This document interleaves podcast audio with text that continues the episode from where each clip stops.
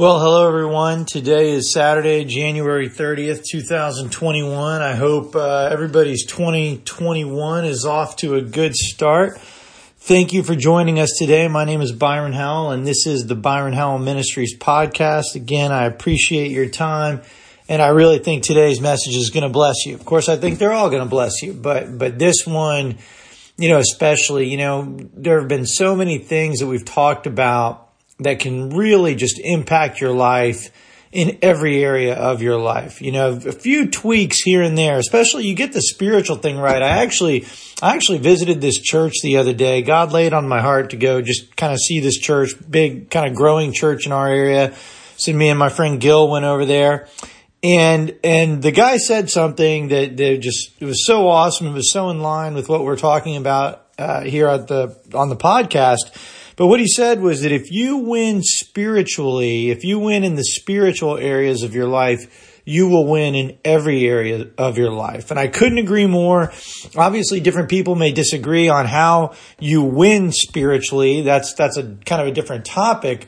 But, but let me tell you, just, uh, just so you hear it, you know, the way you win spiritually is you uh, develop your personal relationship with Jesus Christ. You get saved, you get born again, you accept Him as your Lord and Savior. In an instant, your, your spirit gets totally born again. Your spirit gets changed, renewed, made perfect in the eyes of God and you know, and instantly your your uh, spirit, you're spiritually succeeding. But then it, your life really starts again at that point. and then it's a process of of renovating your mind according to the Bible and really developing your life spiritually, becoming spiritually minded. You know, all of the things that we we've talked about, learning to to live according to the directions and guidance of the Holy Spirit and then you'll start to really win spiritually. But if you win spiritually, you're going to win in every area of your life. And if you get your life right with God, you know, really you, you can begin succeeding in every area of your life. And, and that is exactly what the Bible says. Maybe not everyone believes that. Maybe not everyone preaches that, but that is absolutely what the Bible says. And, and that's one of the things that's just so wonderful, so exciting. And God loves us more than, than we could possibly imagine. God has wonderful plans for each of our lives. And if we will, you know, pay attention to Him, get our lives in line with, with Him, you're going to see that great plan show up. So today we're talking about the secret of life. And, and yes, yes, I absolutely claim to know what the secret of life is. I uh, am going to talk about it today. We're gonna, not going to not going to you know hide anything. We're going to start right out with it. You know, the secret of life is is found from Jesus in Matthew chapter 6 verse 33. And I quote, "Seek the kingdom of God above all else and live righteously, and he God will give you everything you need." Now, now there's a lot to that statement and don't, don't stop listening. I mean, maybe you've heard that before. Oh, that's the secret of life. Sure. You know, especially if you're in the church world, maybe you've, you've heard it before, but it is in fact the truth. It's a wonderful, amazing, incomparably important truth. And if you will apply it to your lives, you will have everything you could ever want. And I don't mean just material things. You know, in that context, Jesus was talking about, you know, what you uh, eat, what you wear, where you live. But Jesus wasn't saying that that if you focus on the kingdom of God and his righteousness, you would just get those things, like it was limited to those things. That, that wasn't what he was saying. He was saying, you know, you seek the kingdom of God and, and God's righteousness, everything, everything you could ever want, everything you could ever need, that comes with it. That's the secret. That's the way to get all of these other things. You don't focus on them, you focus on God and the kingdom of God. And look, and I get it. That's not exactly the way our minds work. That's not the way the human mind, apart from a spiritual life, is programmed to work. But that is the way it was uh, originally designed to work. And, and when we accept Christ, when we develop our relationship with God, we're getting away from the influence of sin in our lives, the sin in the world, and we're going back to God's original intentions for humanity and going back into the way that we were originally meant to work. We were not created to just constantly focus on, you know, where do we live? What do we wear? What do we eat? Are the daily needs of our daily life. If you're consumed with focusing on that, if that, if those basic needs consume you, then you can never expand. You can never grow into creativity or production or helping other people because you're consumed with your daily life. So that really wasn't what God intended for humans at all. And the, the secret though is the secret is to focus on God, focus on his kingdom, focus on the way he wants you to live. And then God supernaturally provides everything. And again, it's not just about material things.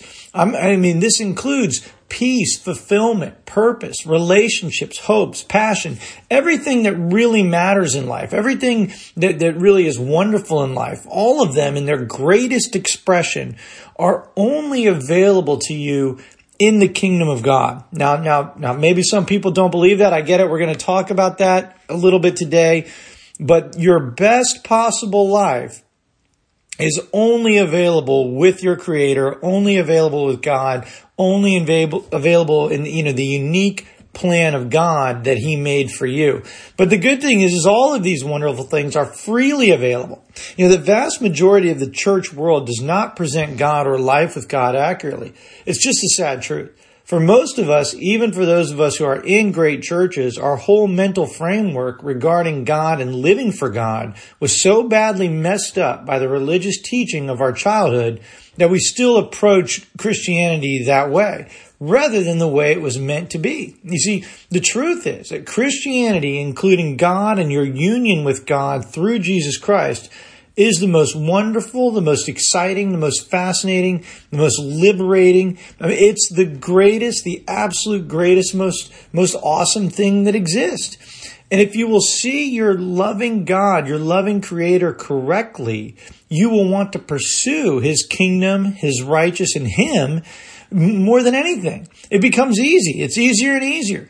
If you do that, everything you could ever want is available to you. And, and that's really what we're going to talk about today. And that's, that's the secret of life is you put God first, you seek God and his kingdom first, and he's going to bring everything you could ever want into your life. Everything you could ever want is made available to you. Again, the secret of life. Seek the kingdom of God above all else and live righteously, and he will give you everything you need.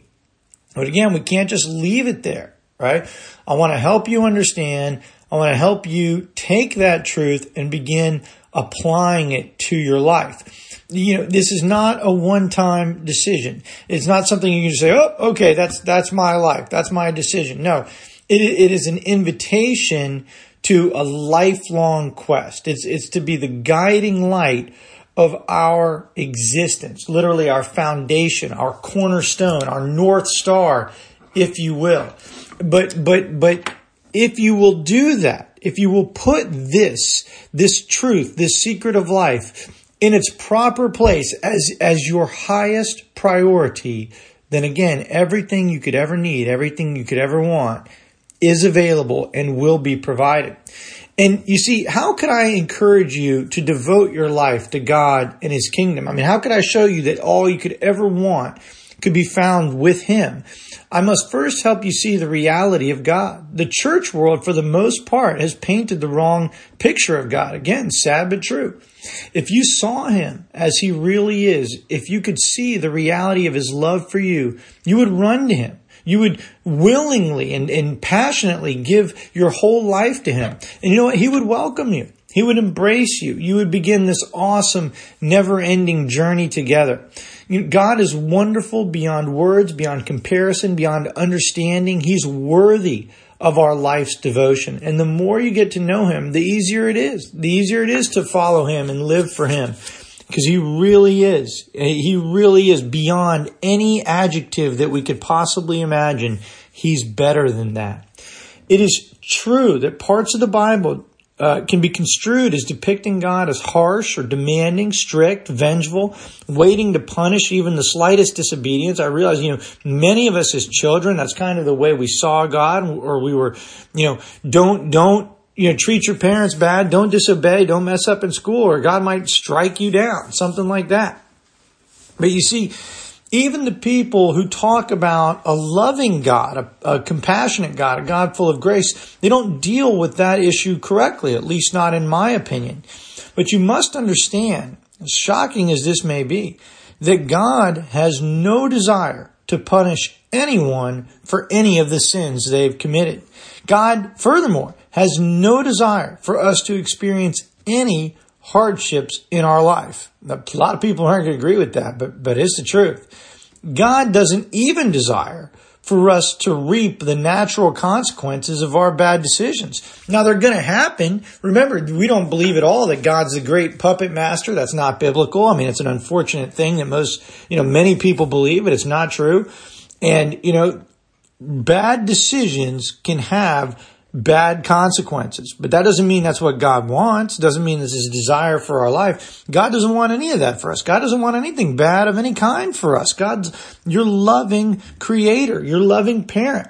But see, those things I just said, whether you're church or not, you probably find them difficult to believe. And, and the reason for that is because most of the world, and I remember talking to a, a pastor. I mean, I'm talking about a guy who's been in the ministry for a long time you know, most of the world does not understand these things. And most of the world does not really understand what happened at the cross, what happened when Jesus was on the cross, and all that is now available to us in Christ. You see, God put every sin that would ever be committed on Jesus, every consequence of every sin that would ever endure, be endured, God put it all on Jesus. And then when, when Jesus, you know, it really started, you know, in the Garden of Gethsemane, right? When, when the, when the rulers came and, or excuse me, you know, the religious leaders and the soldiers, they came and they took him. And, and that's kind of when it started. They started beating him and torturing him and, and, and ridiculing him and mocking him. And then, you know, so there was this long progression of torture. And then they, they put him on the cross and killed him. You see, God poured all of his wrath for all of sin out on Jesus. All of God's wrath, all of his anger for every sin that would ever be committed, past, present, and future, God's entire wrath against that sin was poured out on Jesus. We see in the Bible that Jesus was tortured, he was hurt, he was killed, an agonizing death, you know, cross, the death on the cross, that's literally where we get the word excruciating from, because how, how terrible a death that that was meant to be. And then he went to hell. He went to hell completely separated from the presence of God. And then, and and tortured. I mean, we, we cannot even imagine what he went through there and how horrible that would be. But, but they did it all for us. Jesus did it all for us. This was all part of the plan of salvation. And they did this so that we would not have to be punished for our sins. They did this so that further we could even avoid the consequences of sin. Now that's, that's a complicated statement right there, but we'll come back. They did it so for also so that we could have a perfect relationship with our perfect God and live in eternity with Him in paradise. See, this is when, when you become a Christian, that which Jesus did on the cross becomes applicable to you. He took your sin. He took your punishment. He took the wrath of God for you. He took all of these negative consequences of our failures, of our bad choices, of our sins. He took them for you and now you don't have to bear them. You can live apart from them. Radical, but, but, but amazing and wonderful. When you accept Jesus Christ, there is no more vengeance left for your sins. There's no more anger. God has no more anger against you. There's no more punishment. There is only love. This is the relationship God wants to have with you. Only love. A beautiful, perfect, wonderful love. When you, by accepting Jesus as your Lord and Savior, come into this perfect relationship with God, you can begin knowing and experiencing Him correctly. And you see, I'm just, I know we're going to get back to the secret of life and how to walk in that and live in that. But your understanding of what God has for you, the love He has for you, the wonderful plan He has for you, it's very important to, to have that kind of foundation, that background as you move forward into seeking His kingdom. Because remember, everything you could ever want, everything you could ever need, it's available. That's what God has for you. We do see God punish sinful people in the Bible. We do see God presenting laws and requirements, and we could spend hours discussing that, but it's not necessary today.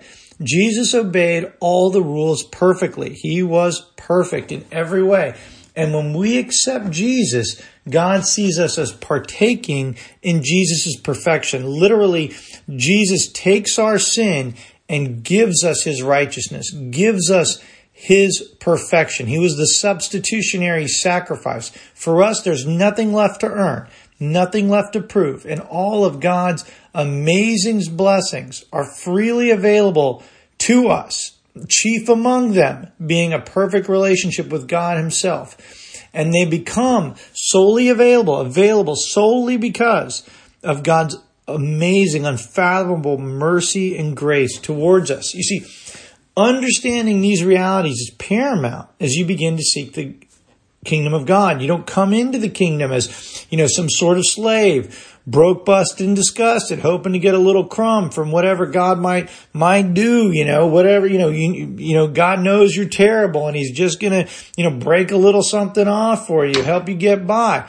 That's, that's not true as all, at all. When you become a Christian, you are instantly made one of God's perfect children and one of Jesus' brothers and sisters, literally made into the very righteousness of God. That's why in Hebrews it says, come boldly before the throne of grace. You are now, because of what Jesus sacrificed and that the righteousness you receive, are now entitled to come boldly into the very throne room of God as one of his beloved children. I mean, what an amazing and wonderful reality. And you're furthermore, you're called into an assignment, into, into fighting and working alongside your loving father to expand the kingdom of God. The fact is that God has an amazing plan for your life, perfectly designed by him for you, fitted perfectly to the person he created. And you can begin that wherever you are, no matter what you've done, you can begin it right this second. You see, God knows you and He loves you so much that the plan for you is constantly changing, constantly evolving. You know, it's, I mean, it's so amazing. It's so wonderful. You'd say, Byron, you know, I made all these mistakes. You know, you know, I mean, not to go far down this road, but I have a friend and I care about this guy. I have a friend who's been in jail a long time. I mean, a long, we were friends in high school. We got mixed up in bad situations. Been in jail long time. We, we can email and stuff and we're still friends. But you know, yeah, yeah, he missed out on a lot of God's plan. I think there's, there's no other way to say it. But you know, God even has a wonderful plan for his life right now. Even though he's in jail, there's things that he can do to expand the kingdom. Actually, he's, uh, he's in seminary, in jail. And, you know, and he'll, he'll be out. You know, I think about maybe he's got a few years left. I don't remember right now, but I mean, he will get out and, and, you know, and he's got a plan. God's got an amazing plan for him right now where he can truly impact the kingdom and develop himself right now. And when he gets out, man, I believe when he gets out, he is going to be an awesome, awesome force for the kingdom of God.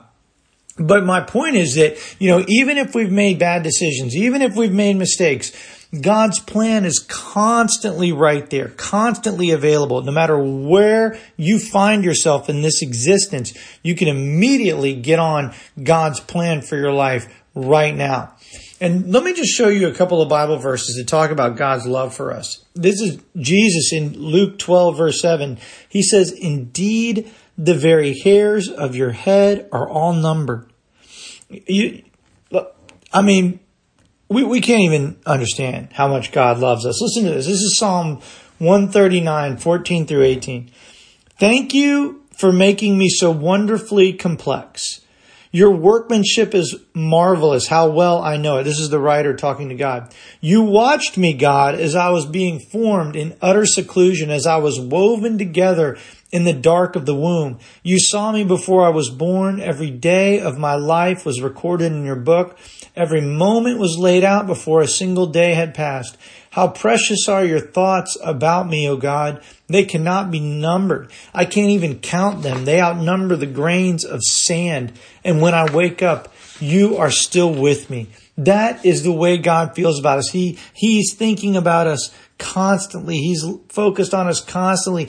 Even while we were in our mother's womb, He, He formed us. He created us. He planned wonderful things for us. This is Ephesians 3, 18 through 19.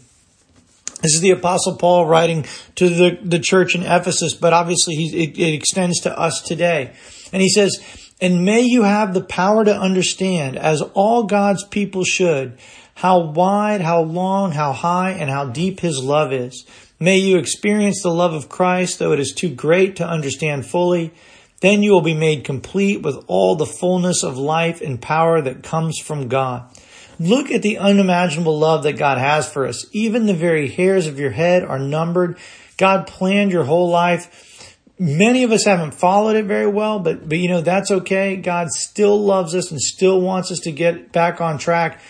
And, and, and you know, it says in that Ephesians verse, God loves us so much that even though it'd be great if we could understand it, it goes beyond understanding. His true love for us goes beyond a human understanding. When you see God as He really is, verses like this, getting to know Him personally, the more you perceive His true love for you, not the relationship that you may have been taught in Sunday school or that you just kind of thought up because you, you feel unworthy or you feel like you've made too many mistakes in life. No, the true nature of God, the true relationship that we, His people, have with our Father God that's revealed to us through the Bible. The more you perceive it correctly, the easier it is to follow Him, listen to Him, and then seek the kingdom. So let's go on as if you are convinced, as if you're fully persuaded that God is awesome and loves you more than you can fathom and is totally worth, you know, your life devotion, worth you saying, okay, I'm going to embrace this. The seeking the kingdom of God and his righteousness is my highest priority. All right. What are we going to do? How do we start that? Let's not make this too complicated. It doesn't have to be. Another way we could say kingdom is realm or area of dominion. All right. Yes, God owns the earth and God is the supreme power of all existence, but that's not what we're talking about today when we say the kingdom of God. It is also, it's not a physical kingdom. We can't, you know, take a trip there, go visit there. It's not that kind of kingdom, but it is a realm and it's a dominion.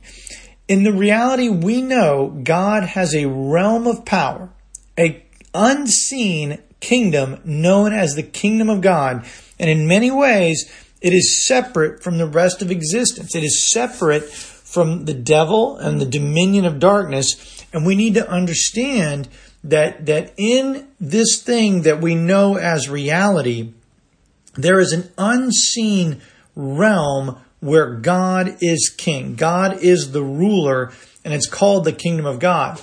And it includes, obviously, God himself as the king, the, all of the angels, right? And all of God's people, you and me. You know, God is the king. The angels are like the servants and the army.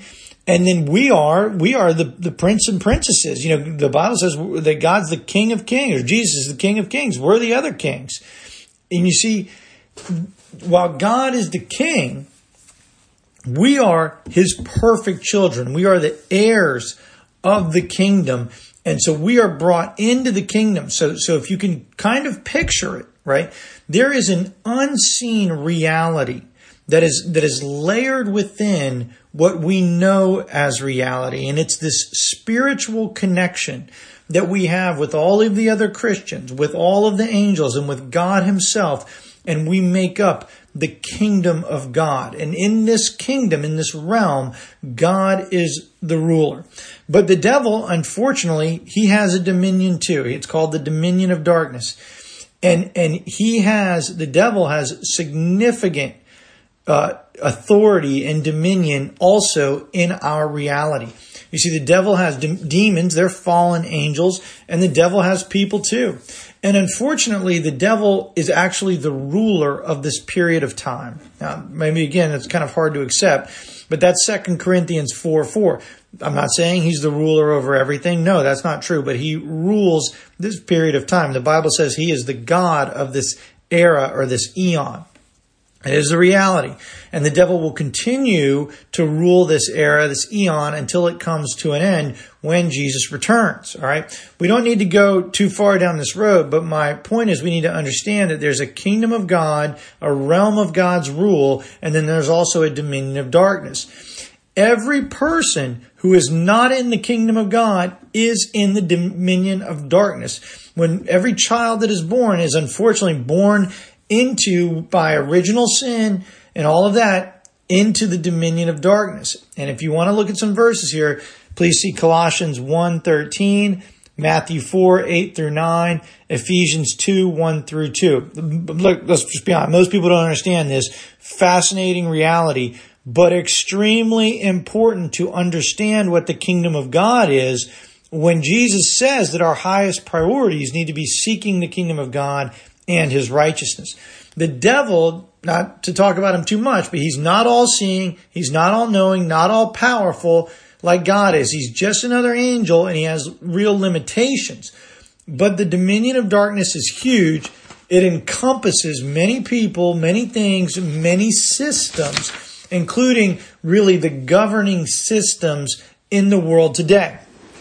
When Jesus returns, he's going to destroy all of that. Uh, Revelation actually extremely clear, extremely fascinating. At the end of this era, Jesus comes in, destroys the entire dominion of darkness. Wonderful. Praise God.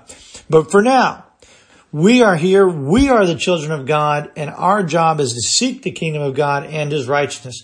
The primary objectives of the kingdom of God are to glorify God and to expand. The kingdom of God expands every time another person accepts Jesus Christ as his or her Lord and Savior. But the kingdom of God is not just about getting saved or getting other people saved. The kingdom of God wants to expand God's dominion into every area of existence and into every area of your life. So, when you become saved, you become a child of God and you are immediately brought into the kingdom. That's a, that's a, that Colossians 1 verse that we are delivered from the power of darkness and translated into the kingdom of God. Colossians 1:13. So then, right, you might be a part of the kingdom, but but now we want to we want to see the kingdom expand both into the lives of others and in our lives. Just for example, while you may be a, a, child of the kingdom of God, your marriage may not really be subject to the kingdom. You may not be operating your marriage according to kingdom of God principles. You may not have subjected your body or your business to God's dominion, God's authority as examples, right? Your, your television, your television set submitted to the kingdom of God. Some people, yes. Many people, no. What about your wallet, right? Where is God the king in your life? What areas of you of your life have you brought into God's kingdom? Is God truly the ruler of your marriage, your entertainment, your business, every area? You see, God wants us to obey his directions in every area of our lives. Remember, we're talking about seeking the kingdom of God and his righteousness. Why? Because when we do that, everything we ever want or everything we could ever need comes to us from God. Look, look, I get it. I get it. We're talking about the true secret of life here. It's not really designed to comport with your mental framework that was to a significant degree developed by the systems of this world. This, this makes a lot more sense when you've truly had your mind renovated by the Word of God. But for those of you who maybe haven't had that happen in your life, just trust me, just keep listening because I am telling you the absolute secret of life. And if you will pursue God and pursue kingdom, if you will make that the priority rather than the umpteen different things that are crying out for your attention crying out to be your priority. If you'll make God your priority, then God supernaturally takes care of everything, brings everything into your life. It's an amazing reality. It's, it's not the way uh, our minds are designed to work. It's it's the backward logic of God that's so wonderful. It's it's very similar to you know if you want to to reap, if you want to gain more money, you have to give money away. You sow bountifully, then you reap bountifully. It's not just uh, saving and hoarding and doing your best to keep and save. No, it's giving and being a blessing and sowing and reaping. That's just another example. Uh, but it's this kind of logic. If I'll make God my priority, God will take care of all of my other priorities. And you see, the moment I start talking to you now about the rules, about God's directions for your life, the way God might want you to live. You know, just, just take your, your entertainment, for example, the fact that God may not want you to watch certain things or let your kids watch certain things you, you start to feel negative emotions. Oh, here, here we go. Here comes the law. Here comes the legalism.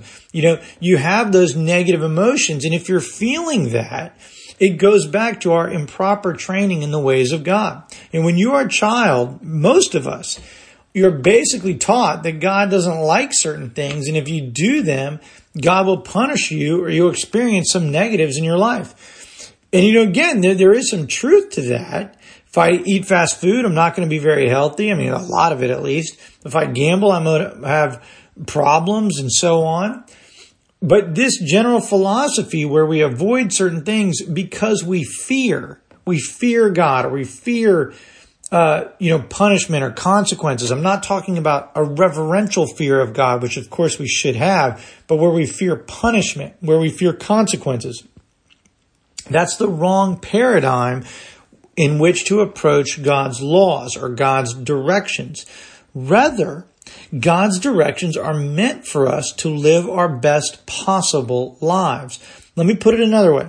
An existence where every aspect of your life was brought into the kingdom of God and lived according to God's principles would be the best possible existence. Now let's talk about something briefly as an example that a lot of people don't agree with. It's just the truth. It's just the way it is. And we're going to talk about marriage, kind of a big hot topic, right?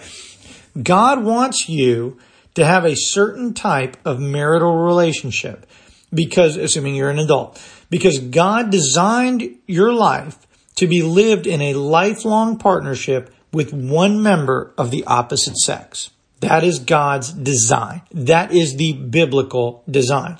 I'm not saying I understand all of the reasons for that. But God knows, for me, I'm a male adult, that the best life I can have includes me being joined with one woman for my entire life. We are to have children together. We are to go through all of life together, grow old together, and so on.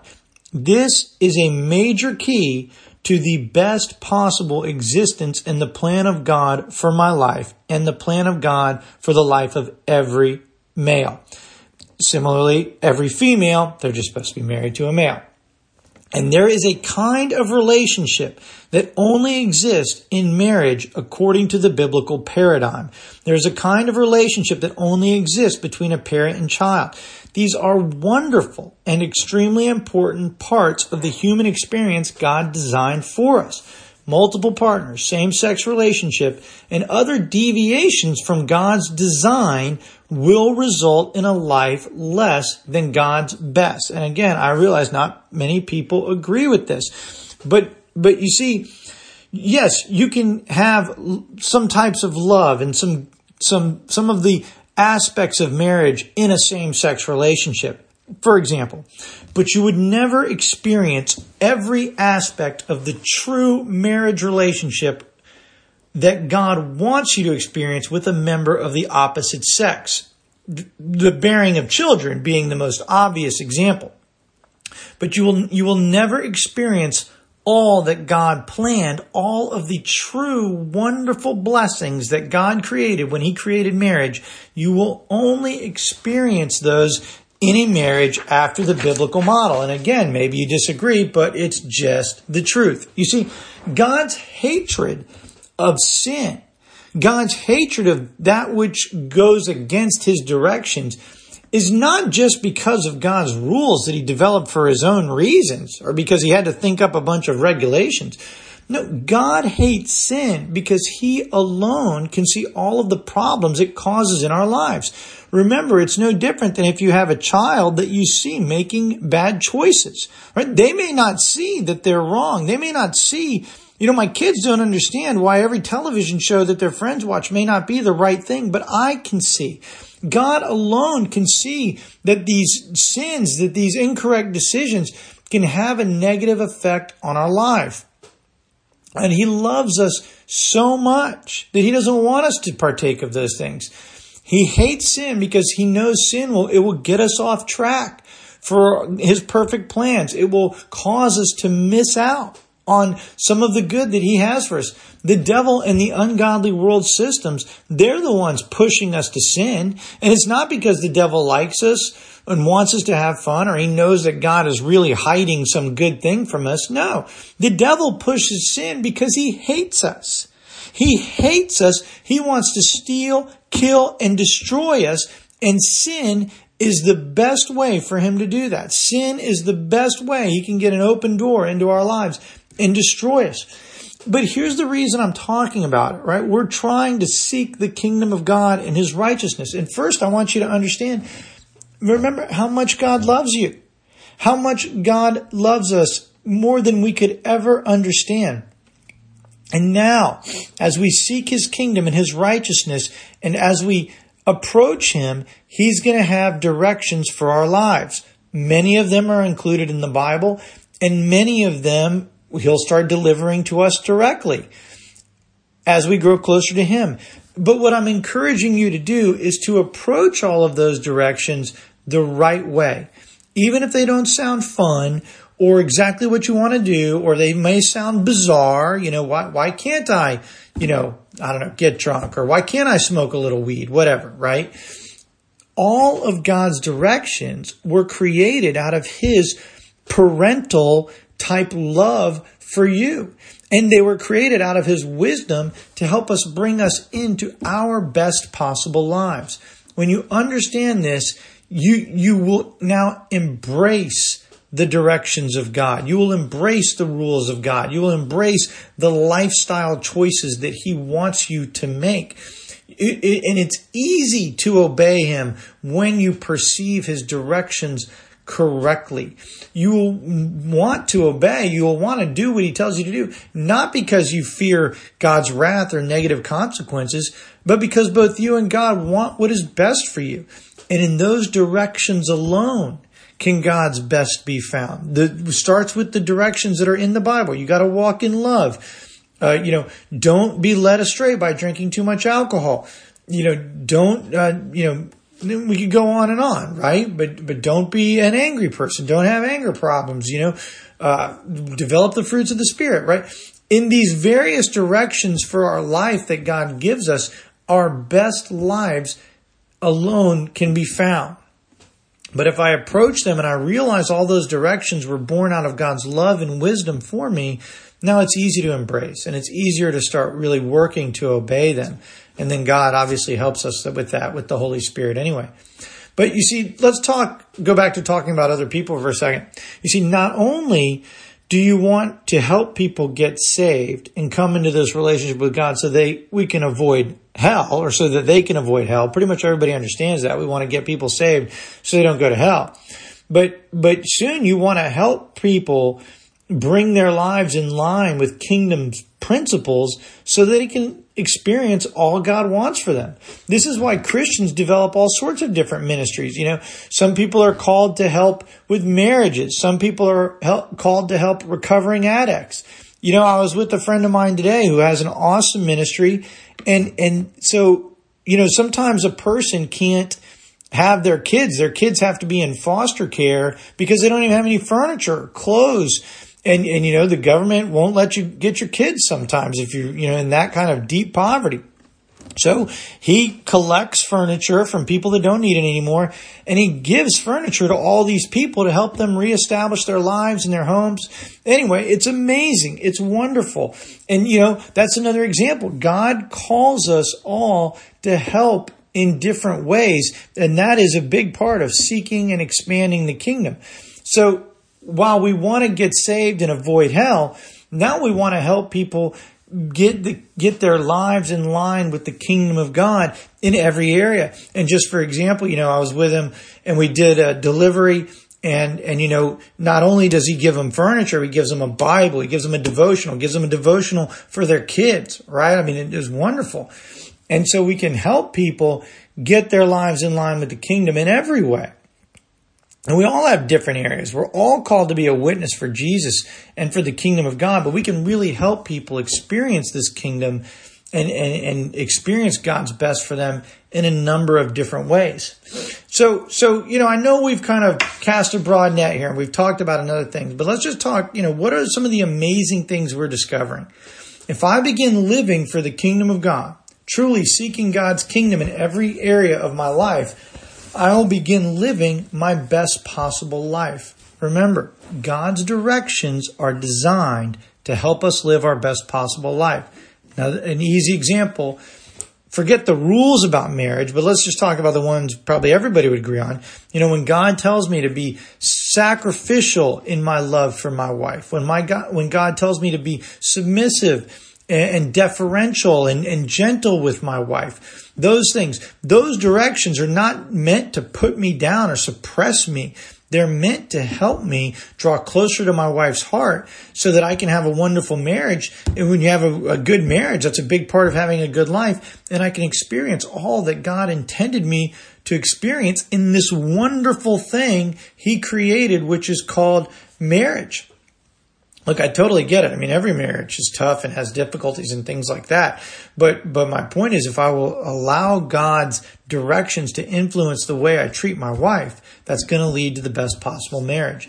And it's really true for every area of your life. So, as I seek the kingdom and I start listening to God's direction in my life, I'll begin living in my best possible life. Furthermore, as I start working with God to expand the kingdom, I will begin helping other people do the same.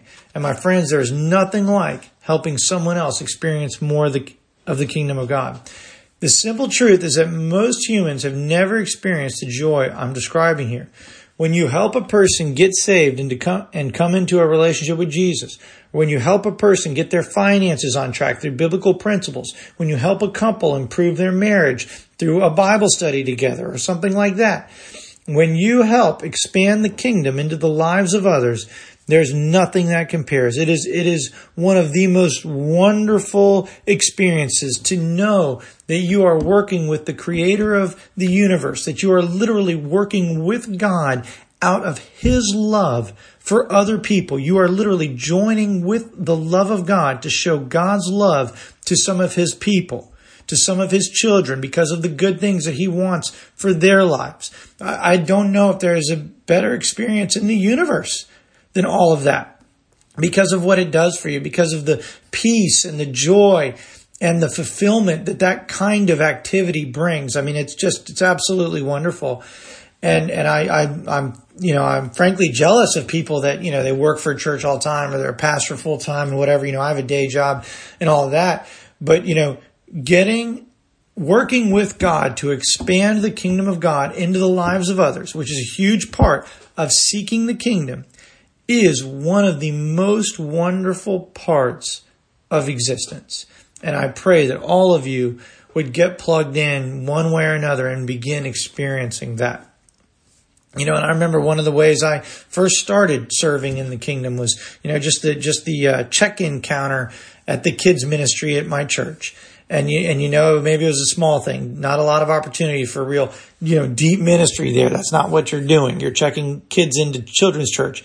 But man, it was still wonderful. And to help the new families, to help the families who have a child that don't want to go and comfort them and show them how fun it could be. And now the parents can go and have a great service and their kids are in an environment where they're going to learn about Jesus as a child should. Uh, it's a wonderful thing. And that's just a small example. It doesn't have to be big. Doesn't have to be complicated. There are many ways where you can start right now seeking to expand the kingdom of God. And truly, I'm not even bringing to you everything we could say.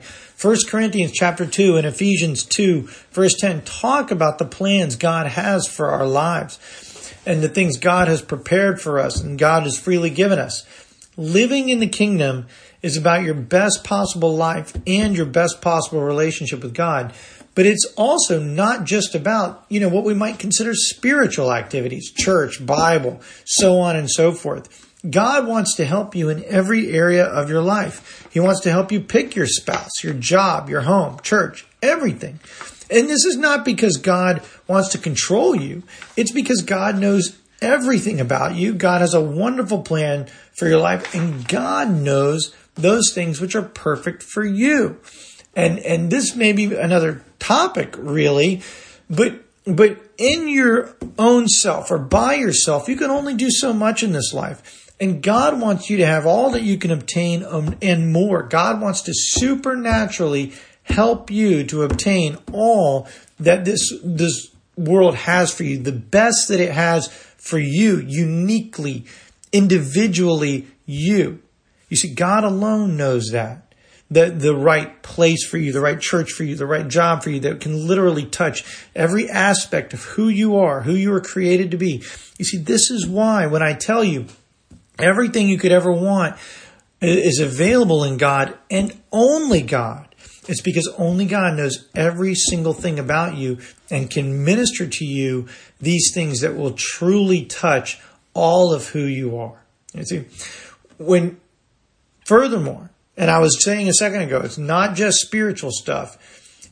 But when you really start seeking the kingdom, in a way, everything becomes spiritual, right? And I'll just give you an example. You know, I'm a real estate lawyer and I assist people with, with relatively sophisticated real estate transactions. I can't tell you for the number of times I've prayed for a deal to close smoothly, for favor with other lawyers, for some random goofball situation to work out. You know, my primary clients are, are not Christians and, um, you know, they know, they know I am. Obviously, they know I'm a fanatic, of course, but you know, we, we work well together. And, and so they may not ever really know the true impact that God has had on our working together, but over hundreds and hundreds of successful situations and transactions, you know, God has truly had an amazing impact uh, on our work together and on, on the work that I do as a lawyer. And that's just an example, you know, we should be living in the supernatural in every area of our lives. You're literally seeing the hand of God, the influence of God's kingdom on our homes, our families, our jobs, our bodies, every area.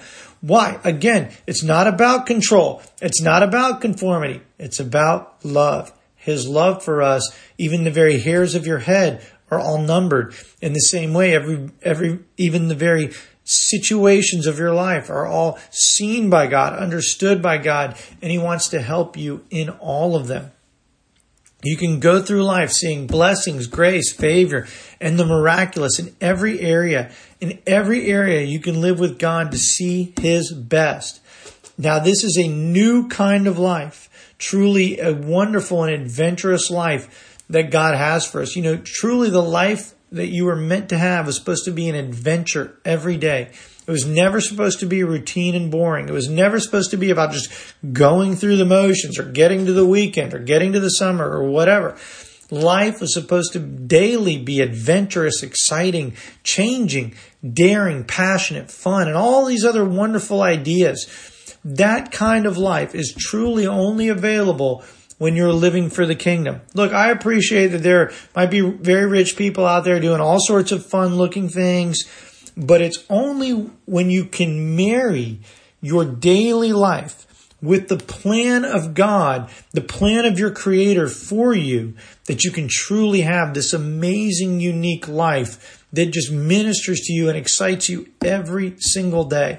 This kind of life is available when you are seeking God and His kingdom every day.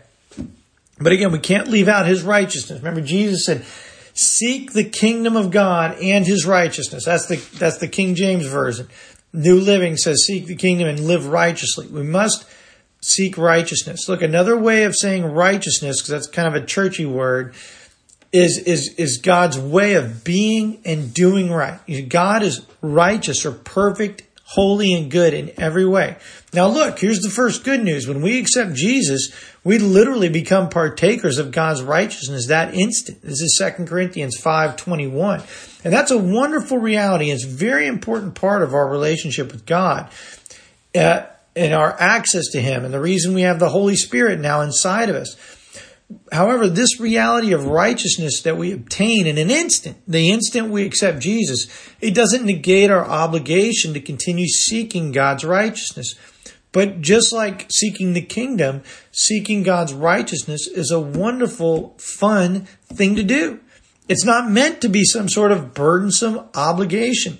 You know, remember, many of us were taught as children that we were, you know, so far from God and that God was whole, holy and so perfect. And, you know, we're just, you know, terrible sinners. And, you know, maybe in a way those things can be helpful, right? The Bible kind of talks about, you know, we have to give law to the proud. We have to show people, especially people that don't understand that, that, you know, you have sin in your life and you need a savior. That's all there is to it. We have to show people that.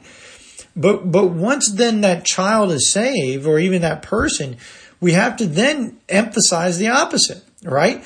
You're no longer a sinner. God is with you. God is for you. God loves you more than you can fathom. God has a great plan for your life. God lives inside you now. God will always be with you. He wants to spend time with you. You know, lots of time. He wants to be ever present with you. See, these are the child's truths now that he is saved, that he's become a child of the kingdom of God. And we don't even really need to think about the way things used to be other than, you know, thank you, God. Thank you for saving me. Thank you that I'm not there where I was anymore. You know, teaching a person to become like God or seek righteousness should not be taught like it's an unobtainable objective, you know, or, you know, you're guaranteed to keep failing and get nowhere. No, it's true. We may never be perfect, right? But we can do really well. I mean, we can learn the directions of God and we can follow the leading and the guidance of the Holy Spirit and we can have, you know, renovated thinking so that we can truly begin living the way God wants us to live a lot of the time. You know, first of all, we were created to be just like God. That's Genesis chapter one. And yes, it's, it's true. We did lose a lot of that because of the sin in our lives, but we get it back big time through Jesus Christ. And God's righteousness, at least as a starting point, would be the highest and most perfect examples of all of the fruits of the Spirit. So remember, we're trying to seek His righteousness. Yes, we get it when we accept Jesus, but I still need to pursue it. I still need to pursue it not as just some spiritual thing, but I need to pursue his righteousness in my daily life. And why? Let's take it back to what we are talking about. Why? Because seeking God's way of being and doing right is another major key into my best possible life. God is loving, joyful, peaceful, patient, kind, good, gentle. Remember all the fruits of the Spirit. God is the perfect expression of these. It's also justice, fairness, equality, unity, God is all of these. These are all harm, hallmarks of the kingdom of God. And through our relationship with the Holy Spirit, we can begin exhibiting these attributes in our lives on a profound and consistent basis. See my last post about how to become spiritual and how to really develop your relationship with the Holy Spirit. We can really begin seeing God's righteousness in our daily lives. Furthermore, this is fascinating. As you grow this way, you become more and more like God, but you are also becoming the best possible version of yourself. The great Christian author C.S. Lewis talked about this phenomenon. While it's true, all of us individually are working to become like the same God, we are in fact simultaneously becoming more and more unique and perfect versions of ourselves. We were created to be loving, gentle, kind, peaceful, etc. And as we develop those, we are also becoming the person that God created us to be without the taint of sin. You see, I was born a certain way with certain genetic keys, certain attributes, so to speak. But then I began to grow up in this sinful world and I learned about anger and I learned about you know, hate and stealing and, you know, the wrong things. And that began to impact me and influence me. But now I'm brought out of the dominion of darkness. I'm saved by grace and I have God living with me, and now I can go a new path. And so now as I change the way I think, I develop my relationship with God, I begin growing in his areas of righteousness, I'm getting back to the person that God truly created me to be without the effects of the dominion of darkness on my life.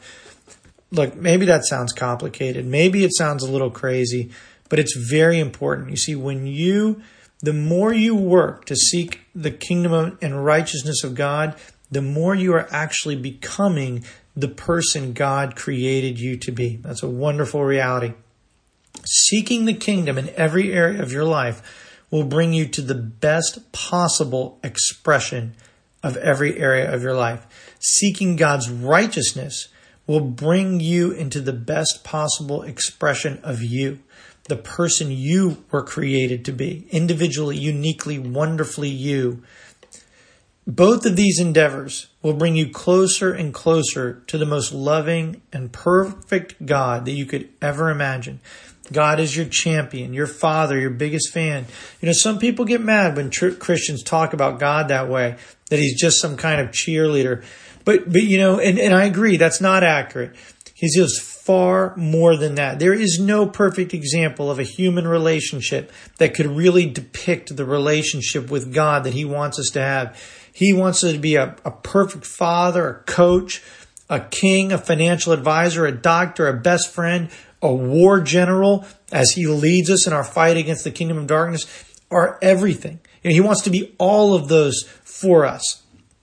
And the more you get to know him, the more you will want him to be all of those in your life. Furthermore, as you seek God and as you seek his kingdom and as you seek his righteousness, amazingly, you're simultaneously seeking all of them. When you start seeking God's kingdom, you'll realize that prayer and your relationship with Him are a big part of that process, right? How do I correctly seek your kingdom, God? I need to pray. I need to listen to you. I need to hear you. Where am I supposed to serve? Who am I supposed to witness to? And you see, as I'm seeking the kingdom, I'm now seeking God. And then as I'm, as I'm seeking God and as I'm seeking the kingdom, I'm also going to be seeking his righteousness. God, how, how do I help these people? Right? How can I show your love to the world? And in that process, God helps you to become a more loving person, a more caring person, a more gentle person, a more wise person, right? We grow into all of these attributes so that we can do more and more for the kingdom of God. As you pursue God, as you develop into the person He created you to be, so you can have your greatest impact, you're also seeking His righteousness. You see, to have your greatest impact, you have to let God mold you into the highest expression of yourself, the version that walks with God and is growing in the fruits of the Spirit and all these wonderful attributes. You see, seeking the righteousness is a major way that we seek the kingdom both in your life and in the lives of others. A truly wonderful, amazing, adventurous life is available to you. It doesn't matter who you are or what you've done, it's still true. Seeking the kingdom of God and His righteousness is the secret of life. It's the secret to having your needs met, as Jesus clearly said, but it's so much more. It's the secret to having everything you could ever want, everything you could ever need. It is the secret to the best possible life for you. You see, even if I came and handed you a billion dollars, I couldn't give you your best possible life. You say, oh, I don't know, I can do a lot with a billion. Sure, you could have a lot of fun and you could do nice things, but only God knows the, the way that your unique person, you, uniquely you, is supposed to you interact with the universe and expand the kingdom of God. You can only find the person you were truly created to be and the impact you were supposed to have on the world in God. Your relationship with God is the way to peace and fulfillment in every sense of the words. Only in God can you truly find your place. And when you find your place, your purpose, your experience, you will experience a joy greater than you have ever known, an unmatched joy that nothing else can provide. Personally, personally, I know my primary job in life is to help other people in their relationship with God. I'm not sure all the ways I'm supposed to do that. I'm looking, I'm praying, I'm seeking the kingdom. How can I expand the kingdom? I'm seeking God. God, how can I be more like you, more righteous like you? I want to have my impact because I know that in my place for God, this place that God has for me in the world, that's where I'll find peace. That's where I'll find fulfillment. And I know it's nowhere else. It can only be found as I seek the kingdom and his righteousness. You know, He's so wonderful. He's so amazing. I wish I could find better words to express that reality. But truthfully, there are no words that could do him justice. You just have to experience him for yourself. You know, I make mistakes all the time. I miss it all the time, but still he's there. I still feel his love and encouragement to get up and keep going, to try again. Doesn't matter what happened yesterday. Seek the kingdom today. Seek my righteousness today, Byron, because in that is your best life, is your best day every day. I know the adventure and the plans for me he, that he has for me are still available, even though I've messed up a thousand times. The more you know him, the closer you get to him, the more you will feel the same way. I pray you do better than I've done. I pray that you start seek, seeking God's kingdom and his righteousness today, for I know that there you will find your greatest possible experience. You'll find all you could ever want, and you'll experience all of Him that a human can this side of eternity. And there is no greater level of existence. Jeremiah 29:11 says, "For I know the plans I have the have for you," declares the Lord, plans to prosper you and not to harm you, plans to give you hope and a future. Seeking the kingdom of God and his righteousness is the secret. It's the secret to becoming all that you are created to be and experiencing all that God wants you to experience, the wonderful things He has for you to experience. God bless you. I love you. Thank you for your time. We'll see you next time.